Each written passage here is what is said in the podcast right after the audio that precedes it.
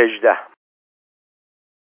پنجشنبه عصر زری به دیوان خانه رفت. آقای مدیر نبود و با سرپرستار زنی که شبیه خدیجه کلفتشان بود راه افتاد.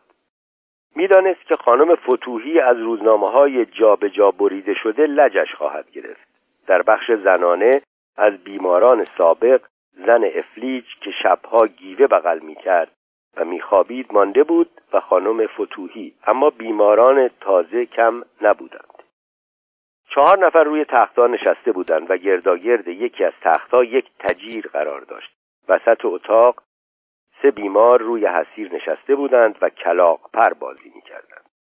زری که وارد شد یکیشان گفت نان و خرما پر. زری لبخند زد. خوشبختانه نان و میوه آورده بود که غلام زمین گذاشت. همان زن ادامه داد شازده خانم پر به جان همدیگر افتادند و تاپ تاپ خمیر رو دعوا کردند. سرپرستار نگذاشت به تختی که دورش تجیر بود نزدیک شود و آهسته گفت برای این مریض یک عالمه میوه و گل فرستادند منتها قوت از گلویش پایین نمی رود فعلا آمپول شیر به او زدند دارند برایش اتاق خصوصی درست می کنند کس و کارش می‌گویند از بس در این گرما کار کرده مغزش عیب کرده. اما دکتر می‌گوید به علت تب محرقه و فرسودگی از کار هر دو. خدا به حق علی شفایش بدهد. و بعد افزود یک زن آخر شب که همه خوابند میآید همینجا وضو می‌گیرد و بالای سرش نماز حضرت فاطمه می‌خواند. عزت که دیشب کشیک داشت می‌گفت که زن سرش را از روی مهر بر نمی داشته و عزت دلواپس شده نزدیک رفته. شکر خدا صدای زن را شنیده که می‌گفته یا فاطمه ادرکنی القوس القوس نمی‌دانم پنجاه بار صد بار چقدر به درگاه خدا القوس القوس کرده. زن دیشب همینجا خوابیده. از وقت حکومت نظامی خیلی گذشته بوده. حالا دکتر عبدالله خان تجویز گوشت اولاغ کرده. اگر گیر بیاورند باید شامی لغمه ای از گوشت اولاغ درست کنند بلکه میلش بکشد بخورد کار تقسیم که تمام شد زری به سراغ خانم فتوهی رفت که پشت به بیماران رو به پنجره نشسته بود. سلام کرد و روزنامه ها را کنار تخت گذاشت و دورتر ایستاد. می‌دانست به مجردی که روزنامه ها باز شود به سرنوشت روزنامه های دو هفته پیش گرفتار خواهد شد. خانم فتوهی ناگهان از روی تخت بلند شد و گفت خانداداشم به دلم افتاده بود که خانداداشم میآید و به باغ 124 هزار متری میبرتم زری از پنجره نگاه کرد اما کسی را ندید. خانم فتوهی بی توجه به او راه افتاد و می گفت بی تربیت ها بد اخلاق های بی کس و کار الان نشانتان میدم و بله واقعا طولی نکشید که با برادرش برگشت و روی تخت نشست. گریه می‌کرد و می‌گفت چرا تو تنها آمدی خان داداش؟ چرا مادرم نیامده؟ بعد از هرگز که آمدی دست خالی آمدی. آقای فتوهی به زری که آماده رفتن بود تا خواهر و برادر را تنها بگذارد سلام کرد و گفت خانم زهرا با سرکار کاری داشتم. خانم فتوهی را خشم گرفت.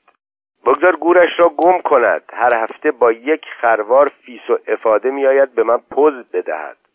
و باز پرسید چرا مادرم نیامده؟ مرا ببر به باغ 124 هزار متری. دلم در این قفس پوسید. تو چه جور برادری هستی؟ حقش بود اقلا یک اتاق خصوصی برای خواهرت می‌گرفتی. دست برادر را محکم گرفته بود و میبوسید و چشمهای گریانش را روی دستهای پر از رگ و سیاه او میگذاشت و باز می‌پرسید که چرا مادرش نیامده و شور می‌زد که نکند دشمنها باغشان را ضبط کرده باشند. این دشمنها که مدام جریان برق به بدنش وصل می کنند به پاهایش به دستش به قلبش و کاری می کنند که قلبش عوضی بزند. دست برادر را روی قلبش گذاشت و گفت ببین. سرپرستار و غلام و همه بیماران نگاه می‌کردند. حتی بیمارانی که چند دقیقه پیش کلاق بازی می‌کردند. فتوحی روی موهای جوگندمی و آشفته خواهرش را بوسید و گفت خواهر جان تو میدانی که مادرمان مرده؟ من که صد بار به تو گفتم. خانم فتویی گفت حالا دیدی خان داداش من می‌دانم که مادرم نمرده. او شما را گول زده. وقتی در تابوت گذاشتیدش یواشکی از تابوت در آمده و قایم شده.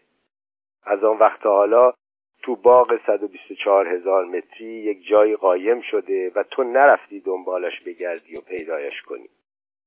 آب دهانش را فرو داد و گفت به خدا دیشب نصف شب با کارد آمدند سر وقتم و کبدم را کندند و بردند و جایش کاه چپاندند. از صبح تا حالا دهنم مزه کاه می‌دهد. فتوحی بیحوصله گفت جانم ما باغ 124 هزار متری من کجا بود؟ خانم فتوحی گفت مرا ببر. خودم کلفتیت را می‌کنم. با هم زندگی می‌کنیم و کاری به کار هیچ کس نداریم. در آن باغ به آن بزرگی خودمان گندم میکاریم شاتوت میکاریم خیار میکاریم کندوی زنبور اصل کار می‌گذاریم. من خودم تنور میبندم نان میپزم مرغ و خروس میآوریم جوجه در می‌کنیم هیچ کس را هم راه نمی‌دهیم. پیاز گل نرگس می‌خریم و در آن ظرف کشکولی خودمان لای پنبه پرستاری تو آمد و در گوش سرپرستار چیزی گفت و سرپرستار بلند گفت بسیار خوب. گلها را دور تا دور اتاق بگذار و روی میز میوه بچین. برگرد. بیا کمک کنیم بیمار را ببریم. یک دقیقه صبر کن. چمدانهایشان را فعلا ببر. پرستار پشت پاراوان رفت و با دو تا چمدان نو به دست درآمد. غلام یکی از چمدانها را از دستش گرفت و با هم از اتاق بیرون رفتند. زری و آقای فتوهی در باغچه بیگل دارالمجانین زیر درخت کاج خاک گرفته ایستادند. فتوهی گفت برای دیدن شما به اینجا آمدم. لابد یوسف خان به شما گفتند که امروز میآیم و تصمیم خودم را به وسیله شما به اطلاع همه میرسانم. نه یوسف چیزی به او نگفته بود. لابد می‌خواسته ملاقاتشان طبیعی جلوه کند. فتوحی گفت من از دیروز تا حالا جوانب امر را بررسی کردم و صبح امروز هم موضوع را در حوزه سران حزب مطرح کردم. البته بدون آنکه اسم کسی را ببرم. به صورت پیشنهادی از طرف خودم همه مخالف بودند. این پا و پا می‌شد و آب دهنش را فرو می‌داد و جویده جویده حرف می‌زد. با این حال ادامه داد می‌دانید ما هنوز موجودیت حزبمان را رسما اعلام نکردیم منتظر یک فرصت مناسب هستیم اما اینکه من از رفقا جدا شوم و با یک عده هم فکر خودم بروم خوزستان می‌دانید من متصدی دانش آموزان هستم. در حوزه من با یک مشت پسر بچه آنجا چه می‌توانم بکنم؟ زری به سادگی گفت پس آنها حق داشتند شما را بیخود دعوت کرده بودند. شما دلتان برای خودی ها نمی سوزد همانطور که دلتان برای خواهرتان هم نمی سوزد از خشونت خودش حیرت کرد. هرچند جای حیرت نبود از فتوحی به طور کلی دلپری داشت. فتوحی بدون هیچ گونه آثار رنجش در صدایش گفت باید جامعه را طوری بسازیم که خواهر هیچ کس دیوانه نشود. جنون خواهر من نشان بیماری اجتماع است. توده های وسیع را که متشکل کردیم و به قدرت که رسیدیم احقاق می‌کنیم. بعد تحمل کرد و افزود به عقیده من این کار هنوز زود است و فایده هم غیر از بلبشو و هرج و مرج ندارد و به این آسانی که ملک سهراب تصور می کند هم نیست. من عقیده ندارم افسار خودشان را بدهند دست جوانک شری مثل ملک سهراب. و یقین دارم که نمی‌دهند. یوسف خان از همه ما واردترند. خودشان گفتند تا امکان چهل درصد موفقیت نباشد چون این خطری را کردن در حکم خودکشی است. این کلمات بر زبانش بود که خانم فتوهی به سمتشان آمد. ملافه سفیدی به خود بسته بود که در پایش می‌گرفت و داد زد مرا بکش و راحتم کن. چاقوی قلمتراشت را از جیب کتت درآور و مرا بکش. کفن پوشیدم و آمادم. به آنها که رسید و ملافه را رها کرد لخت مادرزاد بود. پرستارها ریختند بیرون و دورش را گرفتند. با آرنج به یکی زد و انداختش و مشتش را گره کرد و در صورت برادر تکان داد و گفت ای دزد ناموس میاد زیر درخت کاج؟ ها بله.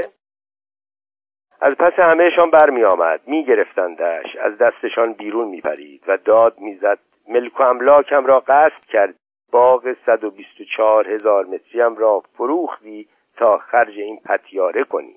دور حوز خالی از آب حیات میدوید و فریاد می‌کشید. آی مردم بدانید من بزرگترین زن این مملکت هستم. من شاعرم. پنجاه هزار بیت شعر گفتم. اشعارم را این پتیاره میستاد تا نفس تازه کند و ادامه می‌داد.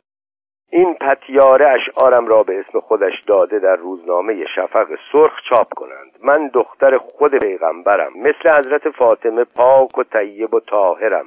برادرم مالم را خورده پدر و مادرم را سر بریده. این همه گلهای نرگس که می‌بینید جای خونی که از گلوی آنها ریخته سبز شده. گلها را دسته کن سر مزارم بگذار. و حالا گریه می کرد که دل سنگ آب می شد و می گفت من پدر سوخته من بدبخت پدر سوخته.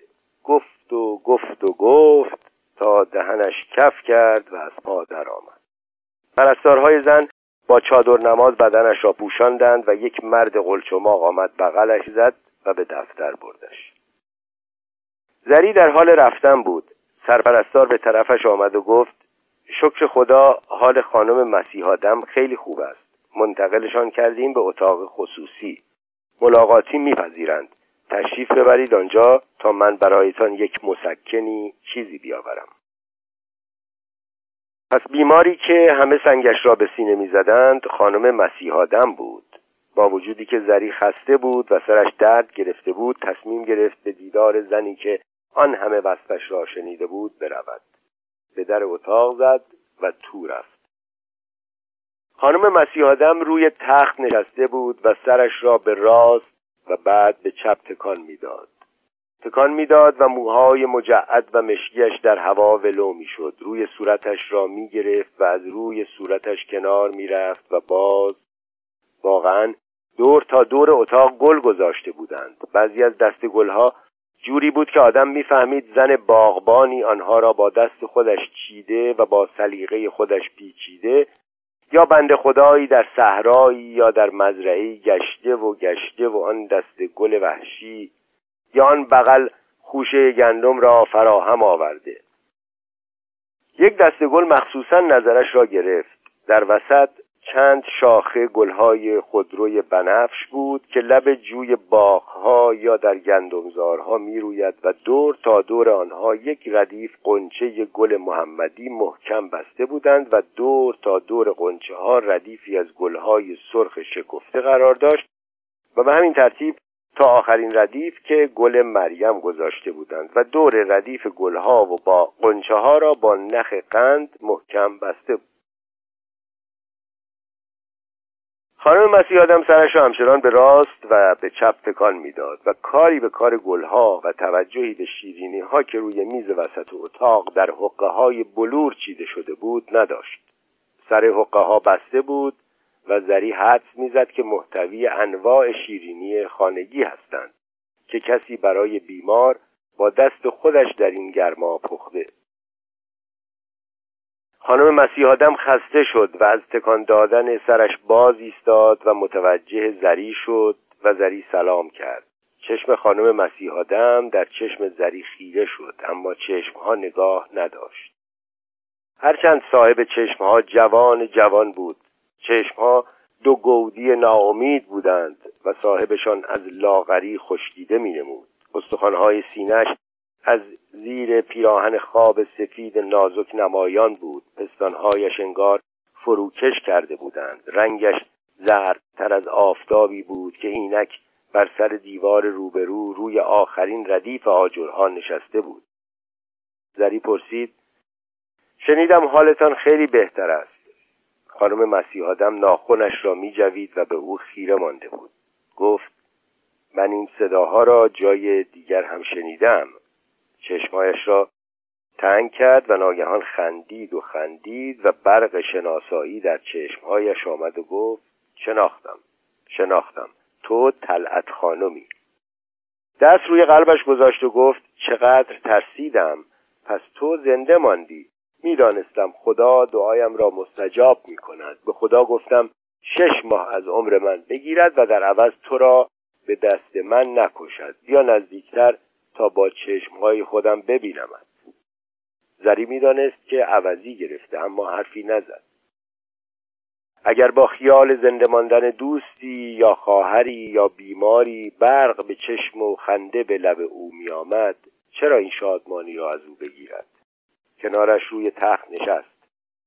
خانم مسیح آدم دست زری را در دست گرفت و فشار داد و به طور حیرت آوری عاقلانه توضیح داد وقتی دنیا می آید اگر رنگش مثل اطلس صورتی باشد اگر جیغ بزند تا مادره صدایش را بشنود اگر فش فش بشاشد دست دیگرش را روی دهانش گذاشت و خنده معصومانه کرد و ادامه داد. آن وقت خستگی از تن آدم در می رود و همچین از خودش راضی می شود که انگار خودش بچه را آفریده. اما بچه تو که آمد شکم اول وای وای رنگ نداشت. تو بند ناف خون نبود. زدمش. زدمش جیغ نزد. انگار کوه کنده بودم. اولین بچه ای بود که مرده به دنیا می آوردم ناگهان دیدم از تو هم خون نمی آید می دانستم خون در شکمت در جایی سرریز کرده و همانجا میریزد و میریزد تا شکمت مثل تبل بشود. تلنگر زدم روی شکمت. وای وای چشمت رفت.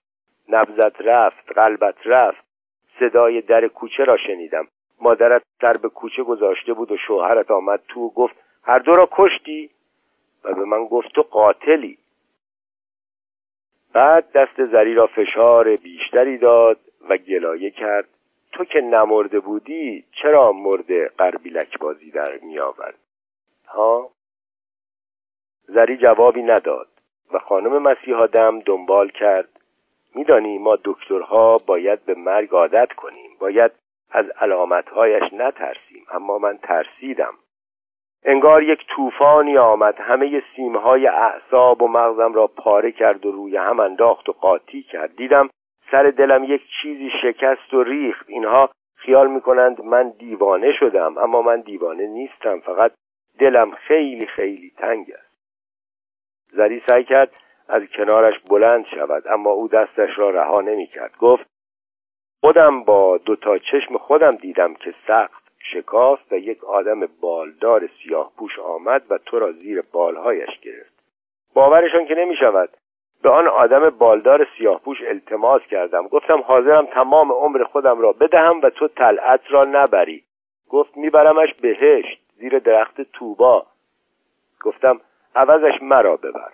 حالا مرگ من بگو چطور شد تو را پس آورد؟ یعنی تو بهشت جا نبوده؟ دست زری را بد جوری فشار می‌داد و یک ریز حرف می‌زد. گفت حالا حاضری یک کاری برای من بکنی؟ میدانی من قول دادم که جای تو بروم. زری گفت البته. خانم مسیح آدم سر به گوش زری گذاشت و پچ پچ کرد. دو مسقال تریاک خوب بخر نرم بکوب و تا شب نشده تا پیرمرد نیامده به من برسان. اما به هیچ کس هیچ چیز نگو. اگر پیرمرد اینجا بود یواشکی بنداز توی یقم و برو. باشد زری لبهایش را گزید و خانم مسیح آدم زد به گریه و گفت غروب که می شود همچین دلم تنگ می شود که انگار یک خروار آهن می آورند و روی قلبم انبار می کنند. و باز شروع کرد به تکان دادن سرش. موهای بلندش به صورت زری می‌خورد و زری سرش را عقب می‌کشید و کوشش داشت دست خود را هم از دست او بیرون بکشد. اما مگر می‌شد و سر زری دردی می‌کرد که نپرس. عاقبت پیرمردی با موی سفید و عصایی در دست تو آمد و زری شادمان حد زد که باید دکتر عبدالله خان باشد. پیرمرد به طرف بیمار آمد و دست بر شانهش گذاشت و گفت جانم باز که شروع کردی. صدایش آمرانه نبود. تا بخواهی نوازشگر بود. و سر بیمار از حرکت کردن ایستاد و به روی پیرمرد خندید و گفت نگشت داشتم تا تو بیایی و به چشم خودت ببینی. دیدی؟ جا نبود برش گرداندند. پیرمرد رو به زری کرد و آهسته پرسید. خیلی پرت گفت. زری به همان آهستگی جواب داد. برعکس خیلی هم عاقلانه حرف خانم مسیح آدم فریاد زد حالا دیدی پیر مرد خرف شده؟ از طلعت بپرس آخر خط چه خبر بود؟ بعد از خط چه خبرها بود؟ چون که تا آخر خط رفته و برگشته من خیال می‌کردم جزء آن کوزه آب شده از ترسم آب نمیخوردم. خیال می‌کردم جزء این گلها شده از ترسم به گلها نگاه نمی‌کردم. بس که مزخرف گفتی پیر مرد خرف شده. مغزم را خط خطی کردی. و ادای پیرمرد را درآورد. فقط مرگ راست است. بقیهش دروغ است. طلعت مرگ من. بهش بگو مرگ بال داشت و تو را برد. به من می‌گوید خودت را فرسوده کرده ای خیالات می‌کنی. زری گفت دیگر من باید بروم. پیرمرد همراه زری شد و زمزمه کرد. قیچی آوردم موهاش را بزنم. چشم دیدن مادر و قوم و خیشهاش را ندارد و نمی‌گذارد آنها نزدیکش بشوند.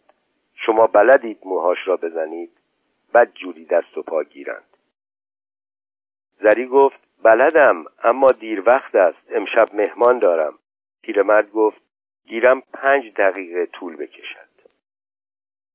شاید بیمار زمزمه پیرمرد را شنیده بود و یا حدس زده بود پیرمرد چه گفته. به حجت داد زد پیرمرد مگر دیوانه شده ای؟ و دست به موهایش برد و موهایش را محکم با هر دو دست گرفت.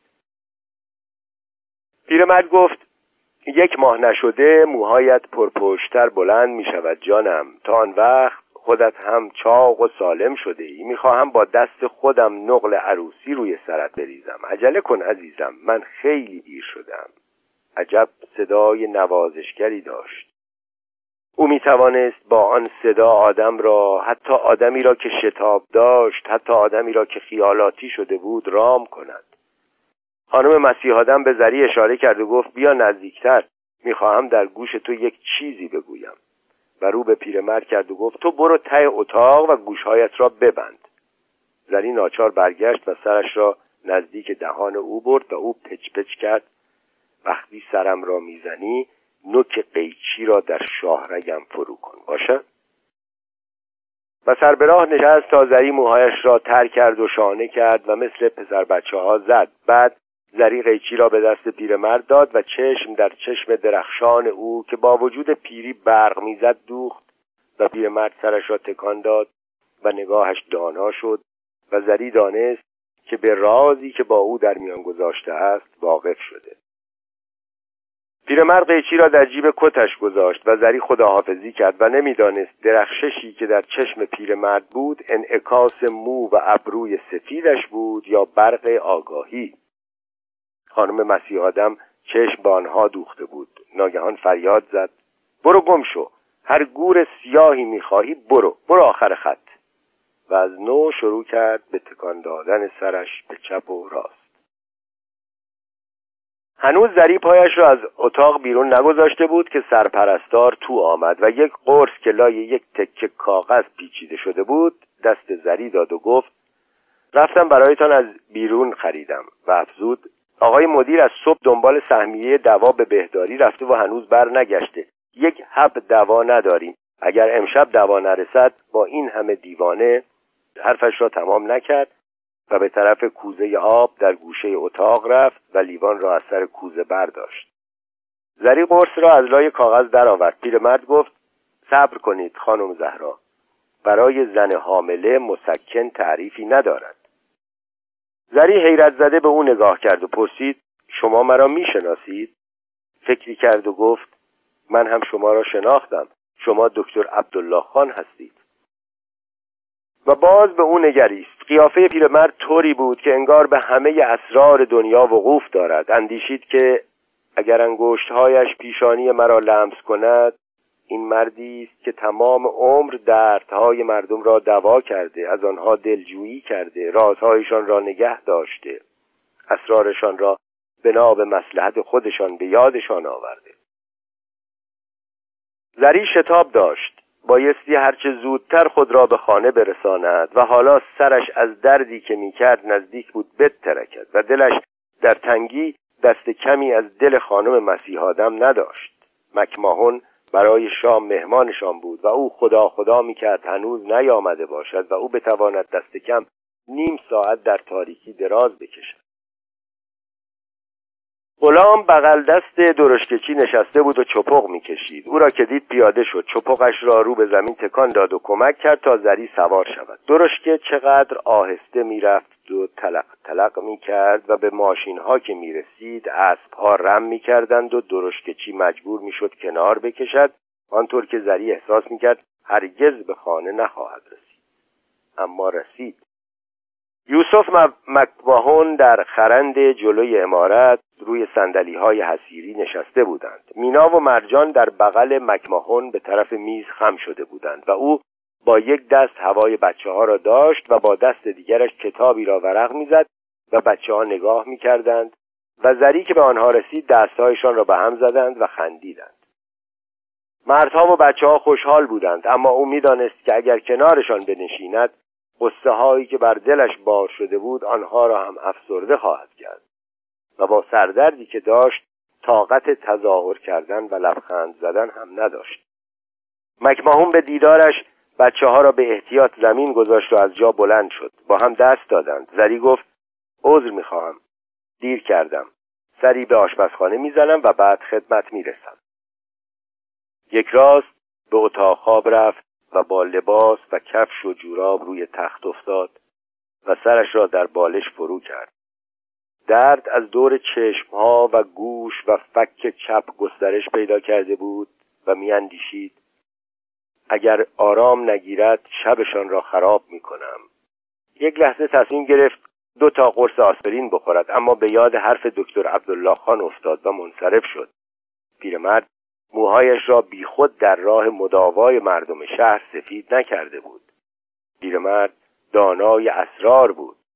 چطور با یک نگاه از آن چشمهای درخشان به راز حاملگی زن پی برد؟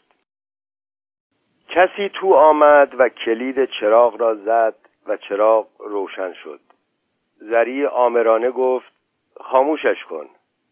صدای یوسف را شنید که پرسید تو خوابیده ای؟ زری گفت خواهش می‌کنم چراغ را خاموش کنی یوسف چراغ را خاموش کرد و کنارش آمد و پایین تخت نشست و پرسید اتفاقی افتاده؟ زری گفت سرم درد می‌کند.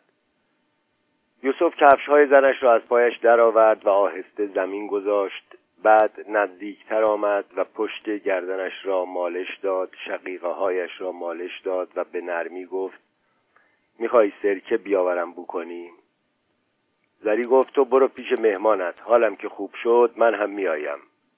یوسف گفت می‌توانم عذرش را بخواهم. زری گفت نه اما اگر تو بروی من راحت ترم یوسف رفت و مدتی طول کشید تا باز آمد. چراغ رومیزی را روشن کرد و گفت سرت را برگردان تا معالجاتم را شروع کنم. شرط میبندم حالت خوب بشود. زری برگشت. یوسف یک سینی دستش بود که روی اصلی جلوی میز آرایش گذاشت. در سینی یک کاسه آب گرم بود که از آن بخار بلند می‌شد. حوله کوچک را در آب گرم خیس کرد و فشار داد و گذاشت روی صورت زنش. دو بار سه بار. بعد سرش را در آغوش گرفت و گفت سعی کن همش را بخوری. شربت اصل و لیمو ترش بود. آن وقت بوسیدش پیشانیش را روی چشمهایش را بناگوشش را و گفت حالا بخواب و چشمهایت را بگذار روی هم. دو تا پنبه مرتوب از گلاب روی چشمهای بسته زری گذاشت و پرسید چرا خودت را به این حد خسته می کنی؟ زری ناگهان گریش گرفت. حق گفت چرا باید این همه بدبختی باشد؟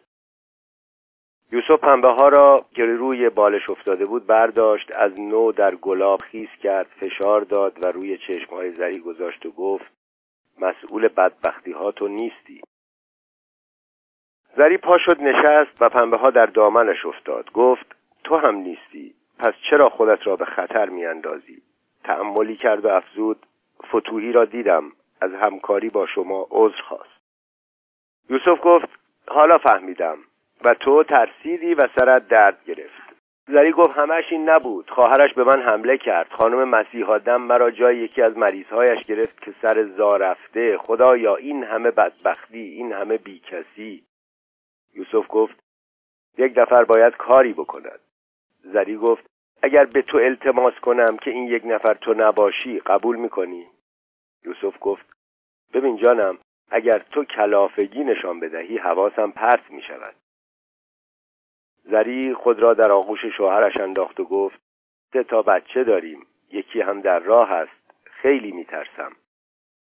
یوسف پرسید می‌خوای برایت فال حافظ بگیرم ببینم پیش آمد احوالمان چیست؟ زری جواب داد نه. یوسف پرسید می‌خوای رادیو بیاورم اتاقت برایت موسیقی بگیرم؟ زری گفت نه فقط تو قول بده این یک نفر تو نباشی. من می‌دانم می‌خواهید بروید خوزستان کار خطرناکی بکنید. یوسف گفت فکر خوبی به سرم افتاده. قصه مکماهون چاپ شده. می‌گویم بیاید اینجا قصهش را برایت بخواند. می‌دانم این قصه حال تو را خوب می‌کند. زری گفت باشد. بالش ها را بگذار پشت سرم. من می نشینم حالم بهتر است. اما وانمود می کرد اول خدیجه پیدایش شد. آمده بود تا سینی را ببرد. گفت بمیرم الهی دردتان به جان من باشد. آقا همچین ترسیده بود به خیال شما همین مرضی را گرفته اید که توی شهر هست. و رفت و باز آمد و میز گرد گوشه تالار را به اتاق خواب آورد و رفت و آمد و رفت و روی میز ظرف و ظروف و بسات مشروب میچید. زری صبح دستورهایش را داده بود. حتی یخنی مرغ را پیش از اینکه عصر به دارالمجانین برود خودش آماده کرده بود و به خدیجه گفته بود سر چاه منبع زیر سبد بگذارد تا خنک بماند. اینجا توضیح داده نویسنده در پایان یخنی مرغ از گوشت پخته مرغ و با پیاز خام و گرد لیمو امانی تهیه می شود. از غذاهای شیرازی حتما ادامه داستان. زری از خدیجه پرسید امه خانم نیامدند. خدیجه گفت نه نیامدند. و آخی کشید و دنبال کرد. خدا خودش قسمت کند. کاش به دلشان بیفتد یک داشبرد قاچاق هم برای من از مردک بگیرند. حالا که نمی‌روم قایمش می‌کنم تا امام این کنیز پرمعصیتش را هم بطلبد.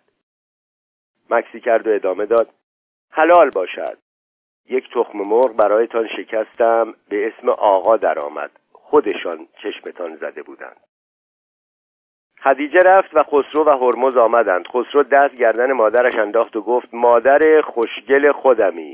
و پرسید می‌خوای بادت بزنم؟ و باز پرسید چه کار کنم تا تو از رخت خواب در بیایی؟ هرمز تبسم می‌کرد و همچنان ایستاده احوال پرسید. خسرو صورتش را به صورت مادر چسباند و گفت مادر اجازه بده من و هرمز توی اتاق من شام بخوریم. زری پرسید چرا عزیزم؟ خسرو گفت ما تصمیم گرفتیم با افسرهای انگلیسی یک کلمه حرف نزنیم. حتی دیگر کاری به کار سربازهای هندیشان هم نداریم. زری گفت اما مکماهون که انگلیسی نیست ایرلندی است. هرمز گفت چه فرقی می کند زری گفت او حتی افسر نیست خبرنگار است. هرمز گفت لابد جاسوس است وگرنه در زمان جنگ چرا آدم جوانی مثل او لباس افسری نپوشد؟ از زینگر که جوانتر است. یقین دارم زینگر میفرستدش اینجا تا از خان امویم حرف بکشد. زری مادرانه دلسوزی کرد.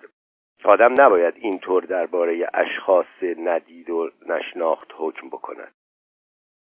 می‌خواست ادامه بدهد و بگوید او حتی خواب استقلال وطنش را می‌بیند و شعر درخت استقلال می‌گوید. اما منصرف شد و رضایت داد که شامشان را در اتاق خسرو بخورند. حوصله توضیح و دفاع نداشت. پسرها که می‌رفتند زری گفت خسرو به خدیجه بگو به بچه ها شام بدهد و بخواباندشان. یوسف که آمد کلید چراغ را زد. هرچند چراغ روی میز کنار تخت هنوز روشن بود نور چشمهای زری را می آزرد اما چیزی نگفت و مکماهون هم که آمد دست برد و چراغ روی میز آرایش را هم روشن کرد و روی اصلی جلوی همان میز نشست. زری تا آن شب متوجه نشده بود که مکماهون یک انگشت انگشت وسطی دست چپ را ندارد و دید که با وجودی که چاختر از پیش شده اما پیشانیش پر از چین است. گفت شنیدم داستانتان چاپ شده خیلی خوشحال شدم. مکمهان لبخند زد و گفت برایتان می‌خوانم.